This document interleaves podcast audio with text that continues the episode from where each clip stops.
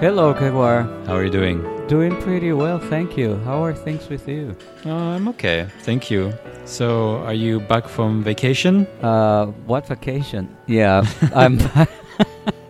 I'm back from the a f- mandatory August vacation for August therapists. vacation for therapists. You don't know about that? Well, in my case, it was a, a couple of long weekends for me. Yeah. I see.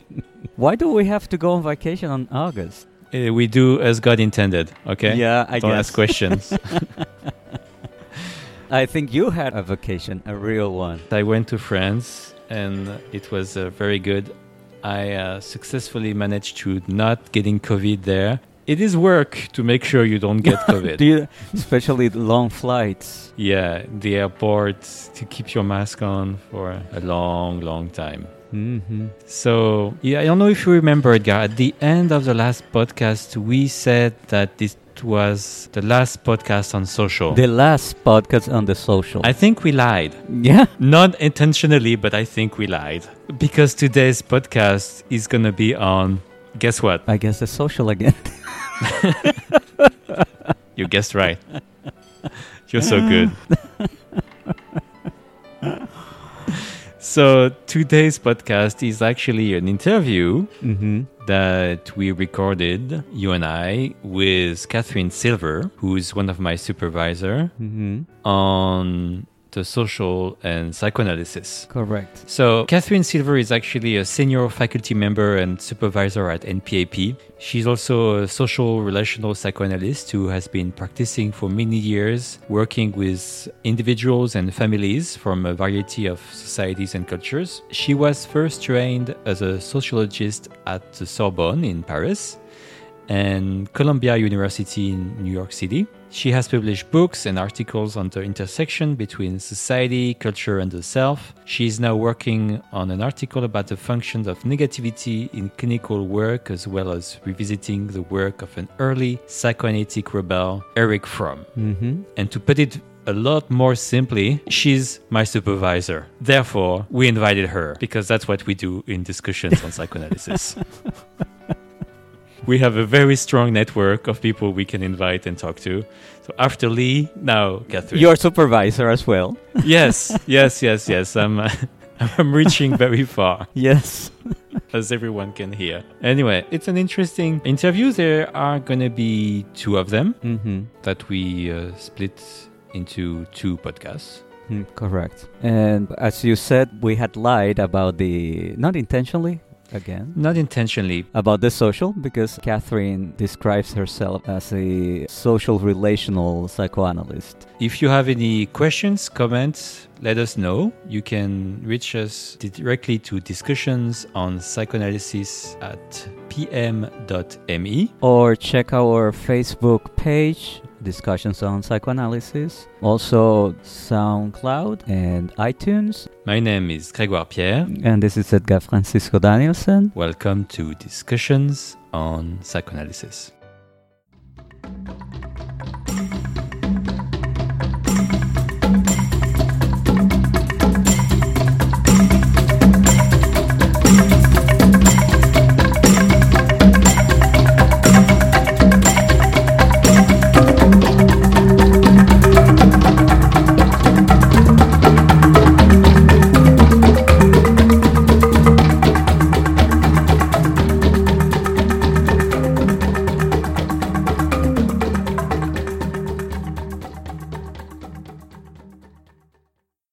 Catherine, you heard Gregoire and me referring to you as a psychoanalyst, but as we know, identities are very complex. And what does it mean to you when you refer to yourself as a psychoanalyst? I never use the term psychoanalyst.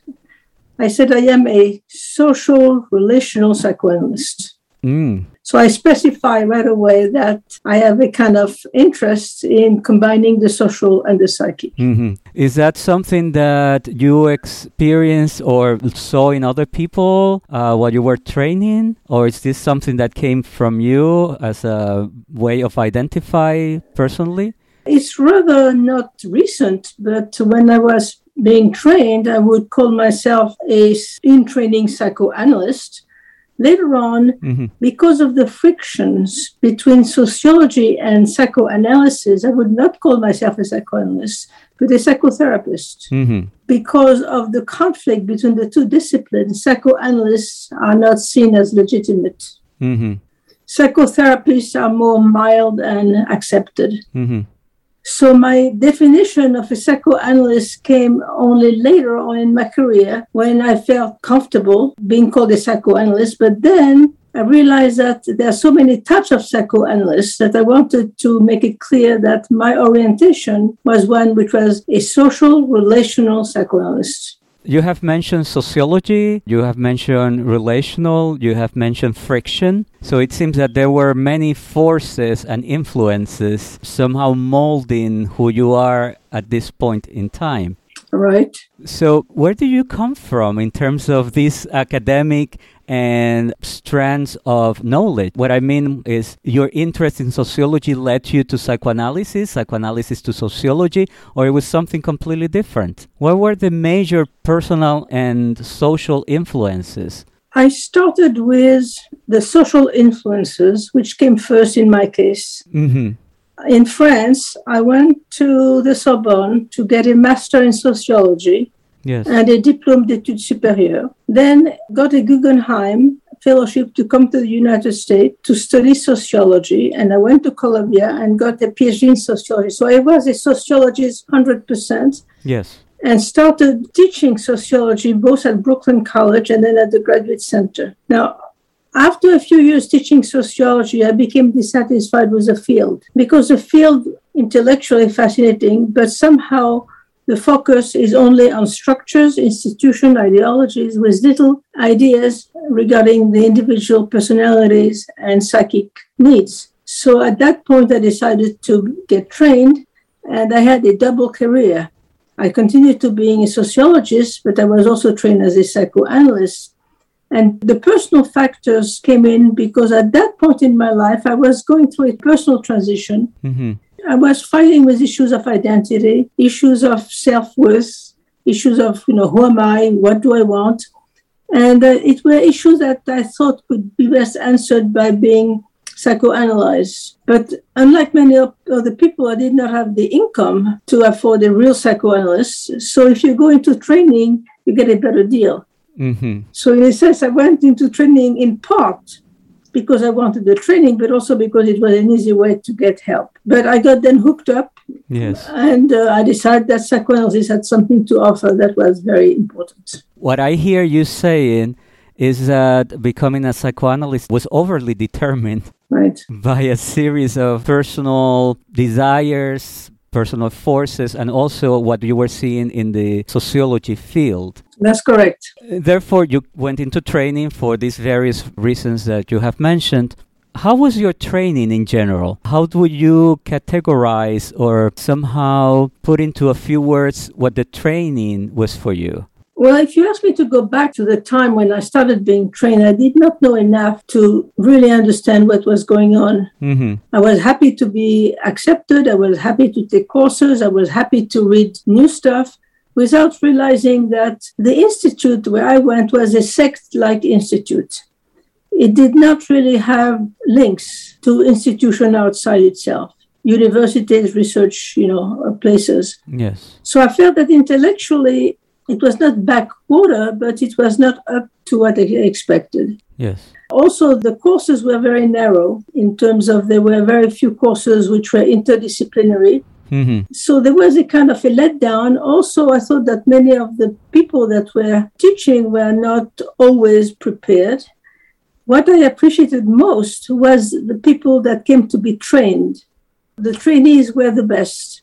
they came from a variety of fields Yes. film, architecture, rabbis, psychologists, linguists. I mean, they were so smart. So I learned from them more than I learned from anybody else. Mm. Do you think that this was a dynamic or an issue that was specific to the institute you were training at, or was it something that you think could be found in most, if maybe all, the training institute at the time? I mean, it's a tricky question because I cannot really compare other institutes. I don't know them. I just know very generally that they have issues of the same sort, but I don't know them enough to compare them. My guess is that my institute was perhaps more isolated than other institutes. I'm not quite sure why, because they have allowed non MDs to be, or people coming out of the tri disciplines to be accepted. So, in principle, they were much broader and much more open to social questions. But whether the functioning of the Institute itself was working well enough, I'm not sure. I think it was perhaps more bureaucratic than most of them one of my associations or perhaps connections to what you're saying, Catherine, is that uh, my own experience in training is that certainly I learned a lot from the readings and from some instructors, but I learned so much from the dynamics of the group, meaning my interactions with fellow candidates. What we were reading was crystallizing in the room between us candidates. I'm not sure how to take that, Edgar. Well, you were one of those. I know. So, yeah. but to see how all, all what we read resonates during in the classroom setting, oh, might not goodness, be for the yeah. best all the time. So, Catherine, you came into training without, it happens with many of us, you didn't know exactly what you were going to face as a candidate. I knew the basics because you look at the catalog, you know the courses which are offered. Yes. You know that Freud is, you know, always a starting point. Uh, you know that uh, there are some uh, importance in doing clinical work. You know that you have to do your own personal analysis. So all of this I knew, but what I did not know is the structure of the place and what they expected from you and whether they were really caring about what you were learning. Mm-hmm. Well, I guess some things might not have changed that much.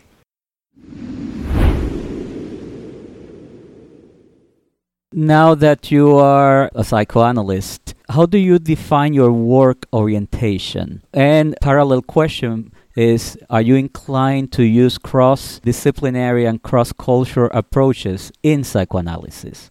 Well, as I mentioned before, I define myself as a social relational psychoanalyst, which means that by definition, I am cross cultural and cross disciplinary. Mm-hmm. Cross cultural because I lived in several countries and I am comfortable with people that come from different cultures. In fact, most of my practice has been with non Americans.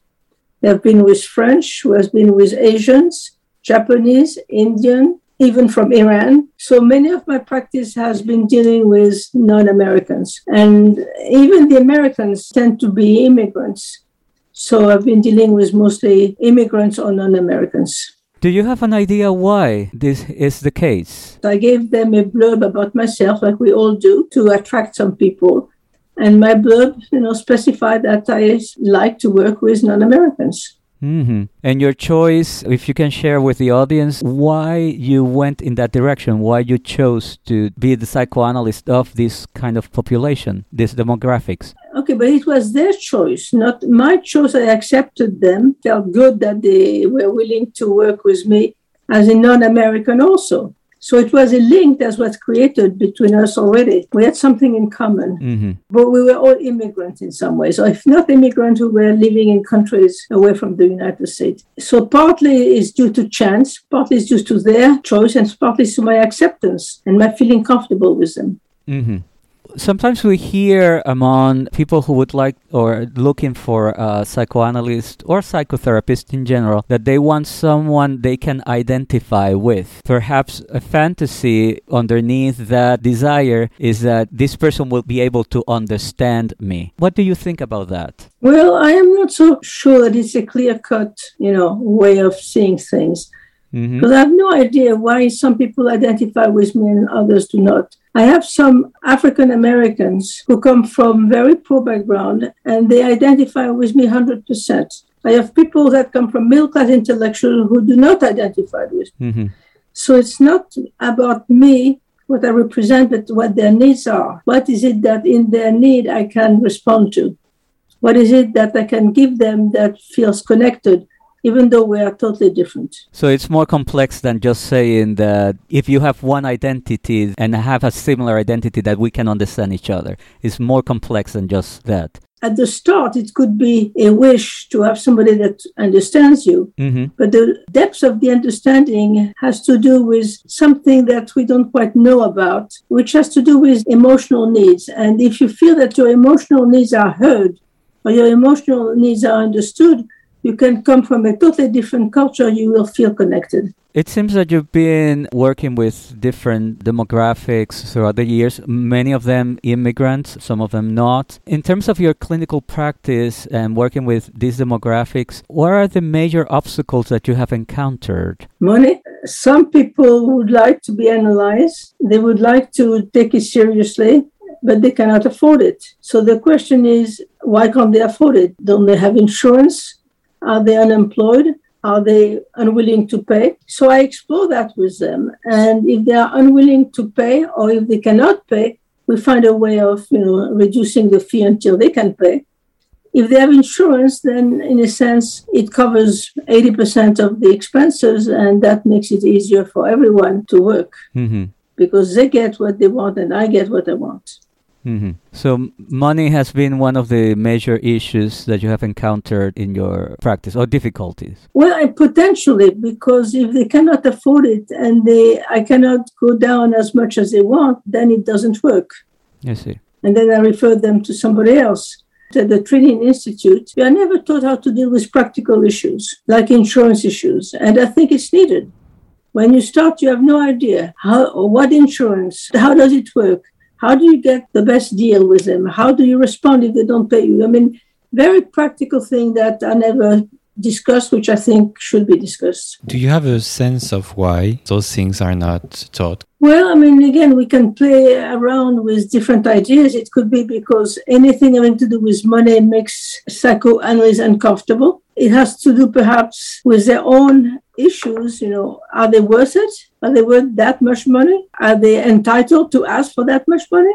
It may be because we need to be neutral, in, quote. And neutrality means that you don't talk too much about issues like money because it introduces new factors that are not purely psychic.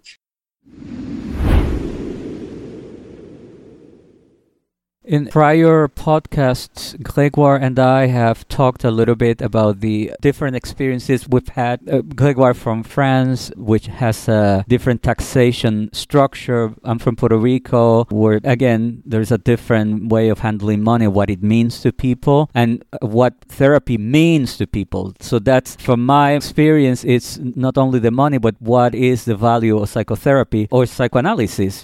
That's right. In my country, people say you go to therapy if you're crazy. But in New York City, we say you go to therapy because you don't want to get crazy, which is a different understanding of No, yeah, you're the therapeutic process. But I think that you have to introduce the other concept of social class here. There is a tremendous class variation in the way psychoanalysis is defined. For the middle class, psychoanalysis is kind of a gift. Everybody goes into psychoanalysis. Among other groups in society, it's not. You go to your church, you go to your voodoo, Mhm. you go to your magician. Mhm. You don't go to a, a psychoanalyst. hmm So that's one of the inter- intersections between the professional field and class and socioeconomic profile. Right. And why do you think? Why? Because you don't trust. I mean, who are those psychoanalysts who pretend to know the psyche? Who are they? How much do they know? My church knows much better. My church will tell me what to do. My church will protect me. My church will give me help if I need to. Psychoanalysts, what they will do, they will listen to me. And then what? Mm. I mean, in other words, they have a different understanding of what it means and how it can be used. They, they may be wrong, and they are wrong in many ways, but that's how they think. If I understand correctly, what you're pointing out is how psychoanalysis is not part of some milieu, some groups, that it's not something they think about. Mhm. There is another issue with social class because I've heard it among some of my patients, and I, I use it as a joke. Psychoanalysis is seen as a bourgeois kind of enterprise. They are comfortable, they have time to think, they have time to self reflect, they have time to ask themselves questions. So it's a kind of a bourgeois institution. For many people who come from poorer background, they see it as a form of exploitation. Why would they need to pay anyone to do something that could be done at the community level? But for us, it's a privilege. You go to the university, you have a shrink. You go to you know friends and you talk about your analyst. It has a different cultural meaning it does mean that we're not useful. We are very useful, but uh, people come with those stereotypes. Do you have a sense of what psychoanalysts or maybe psychoanalytic training could do to work on that? I raised it in my own analysis with my own patients. I said, How do you feel about what we do? How different is it from what you would get from friends, for example? Some people say, Why do I need you? I have friends I can talk to, and I talk to them and they help me. So there has to be a kind of uh, understanding that what we do has different levels and that the levels cannot be achieved so easily. They have to involve a lot of connectedness, a lot of self understanding, a lot of question, and a lot of willingness to open up and self criticize. So, in a sense, yes, it should be taught if it can be taught. But I think that psychoanalysts don't like to see themselves as representing any ideologies. Once again, they are neutral. So when I said that they represent a bourgeois ideology, many people would say, not really. And the reason why I was attracted to Erich Fromm is that he saw himself as a socialist, very involved in social responsibility. And he thought that psychoanalysis had to be involved in improving society for everyone. So that may be why I was, you know, in a sense involved with his work and his ability to understand his patients. Mm-hmm. So it seems that Erich Fromm was one of the influences in your your life and profession as a psychoanalyst. Correct. Can you tell us a little bit more about that? How you were introduced to Erich Fromm? What attracted you to his work, and in what ways you use that work? I knew Erich Fromm as a sociologist first because he's a sociologist. He got a degree in sociology and then got analyzed in a classical manner by several analysts, both in Europe and in the US. So when I was teaching sociology at the Graduate Center, I always taught Erich Fromm, and we were talking about authoritarianism, nationalism, political power, uh, wars. My training but we institute. were not talking about any clinical issues. It's only when I became trained as a psychoanalyst that I realized that Erich Fromm had something to say that nobody else was saying in terms of the impact of the social on the psyche. And this is where I started reading Erich Fromm and using it. But at my training institute, I did not really use it very much. I kept it kind of hidden in my mind because it didn't fit any of the courses that I was taking. Erich Fromm would have been kind of a foreign element.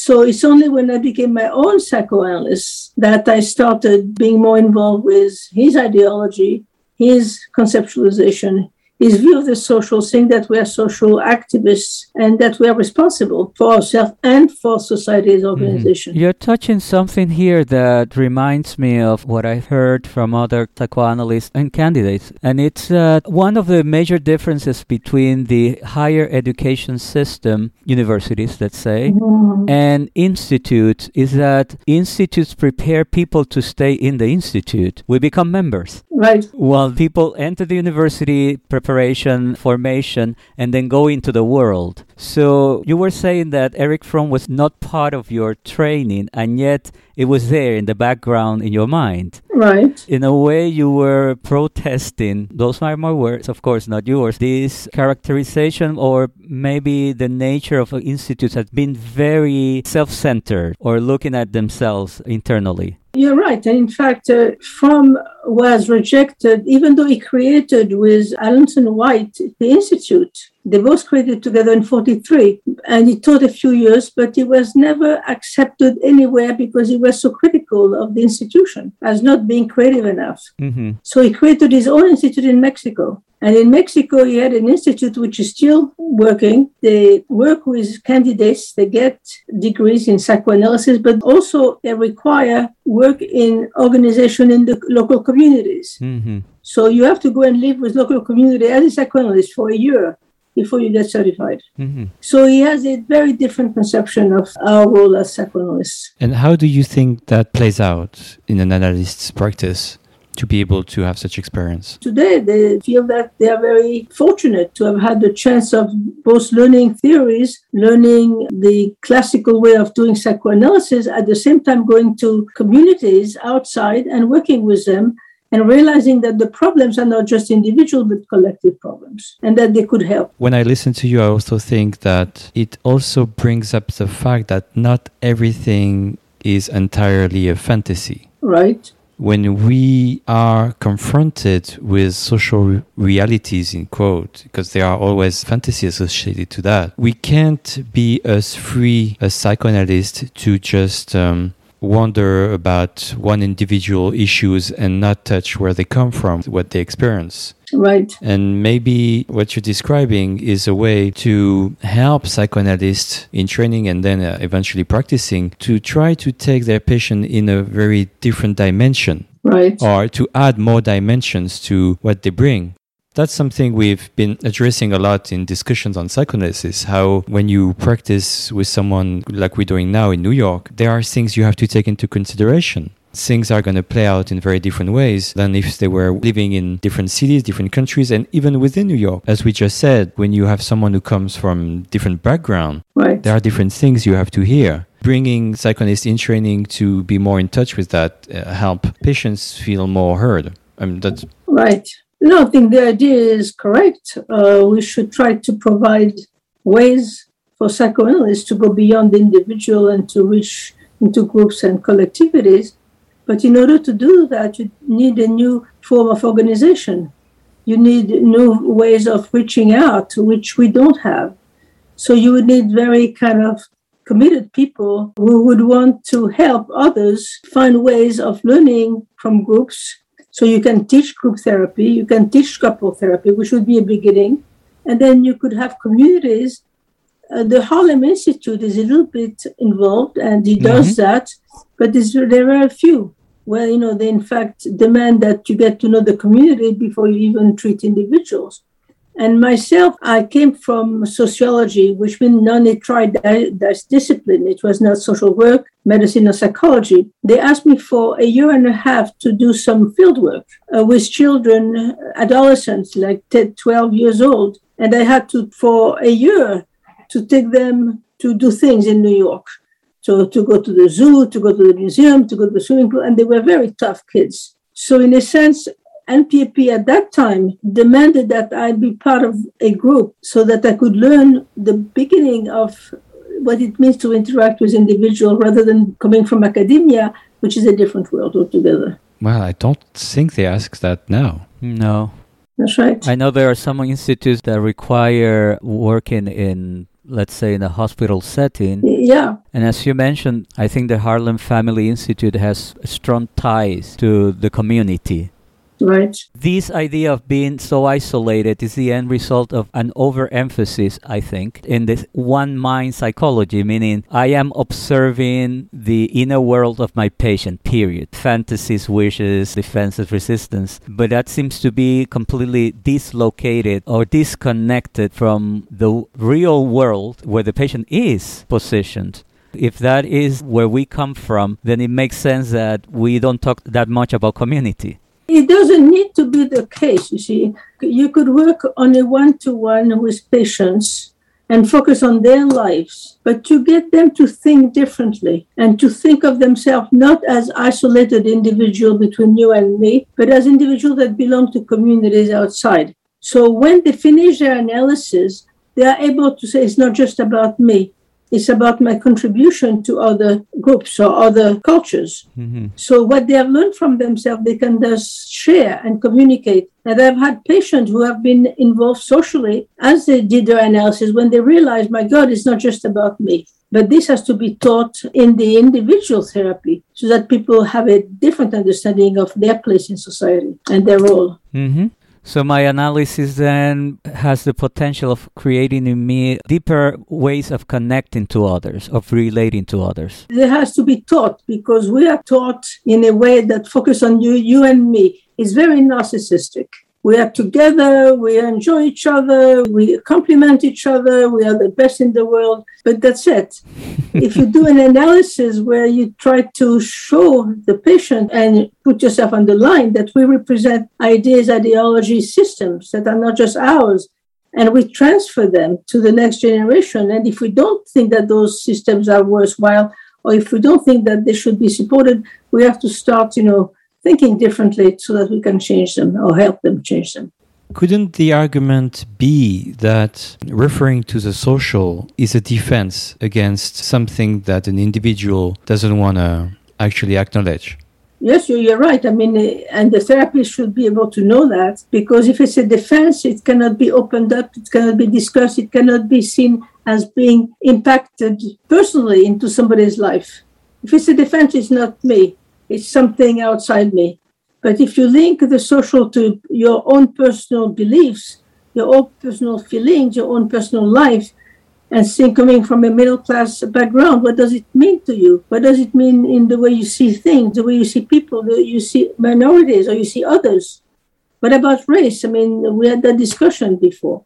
So it's the same thing. It can be used a defense, but it depends on the analysis ability to go through the defense and to link it to personally issues of wishes, desire, conflict, contradiction, fears, etc. The fear of the other, the fear of somebody who is different, the desire of different sexual experiences. All of this has to be opened up. In other words, what I'm saying is that we are too comfortable with having a kind of a therapy where we just complement each other for being such great people. But aren't we, man? no, I don't exactly. Okay. okay.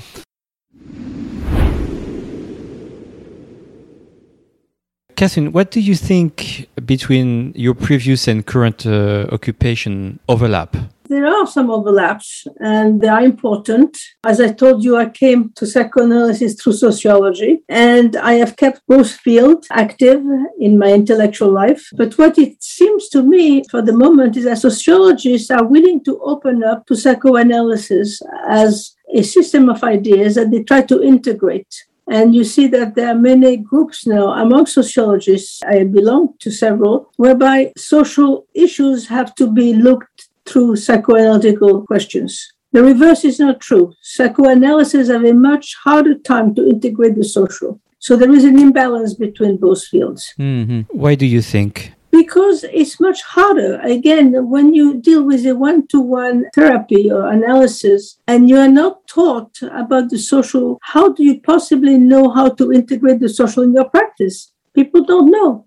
They feel, oh, it's a defense. Oh, it's not real. It's not our job. It's not what we learned. In other words, it takes a special effort to ask yourself, how do we integrate the social into our work? Unless it's taught, and now it's taught by feminist uh, psychoanalysts, Benjamin is one, Dimen is another one, Stolorow is another one. And they show you how you bring the social in. And of course, Erich Fromm is a major figure where, where he tells you how to do that. I want to add that that's something we already mentioned uh, before in a previous podcast. In my training in France, the social was already right. very much included in the training. It was to become a psychologist, but with a very strong psychoanalytic orientation. I mean, I want to specify because some of our audience is not in the US that some of what we talk about is very United States related, and the resistance of psychoanalysis in the US to integrate social aspects in their their practice and their theory.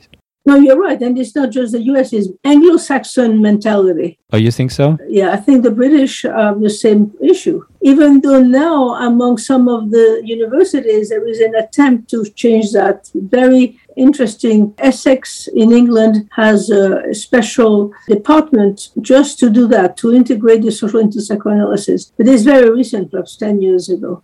But you're right, Europe is different than uh, Anglo Saxon. And now the work done by Italian psychoanalysts is fascinating. Work done by Latin American psychoanalysts is fascinating. And we know nothing about them.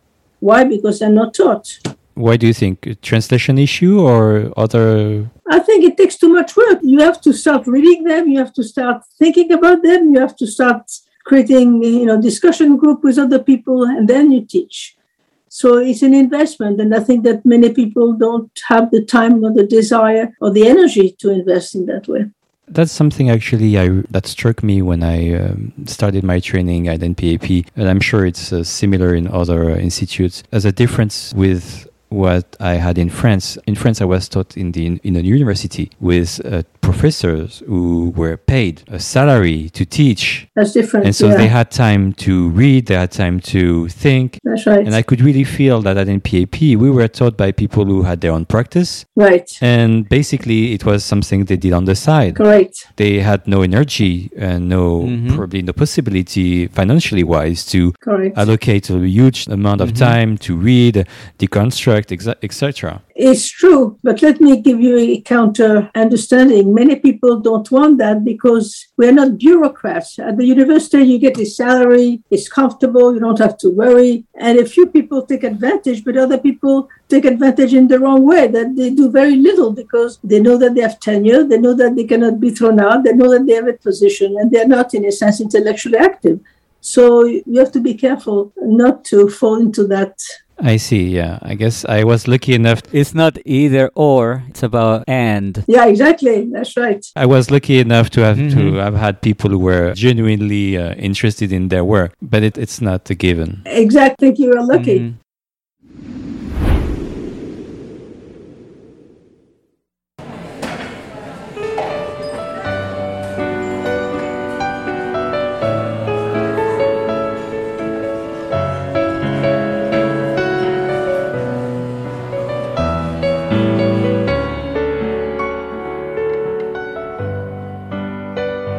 You listened to the first of these two installments on an interview with Catherine Silver. We hope that you will be ready for a second podcast that will come out next month. If you have questions, comments, or you would like to reach us, can do that by email or through our page in Facebook. See you then. Until then, Bye-bye. Bye.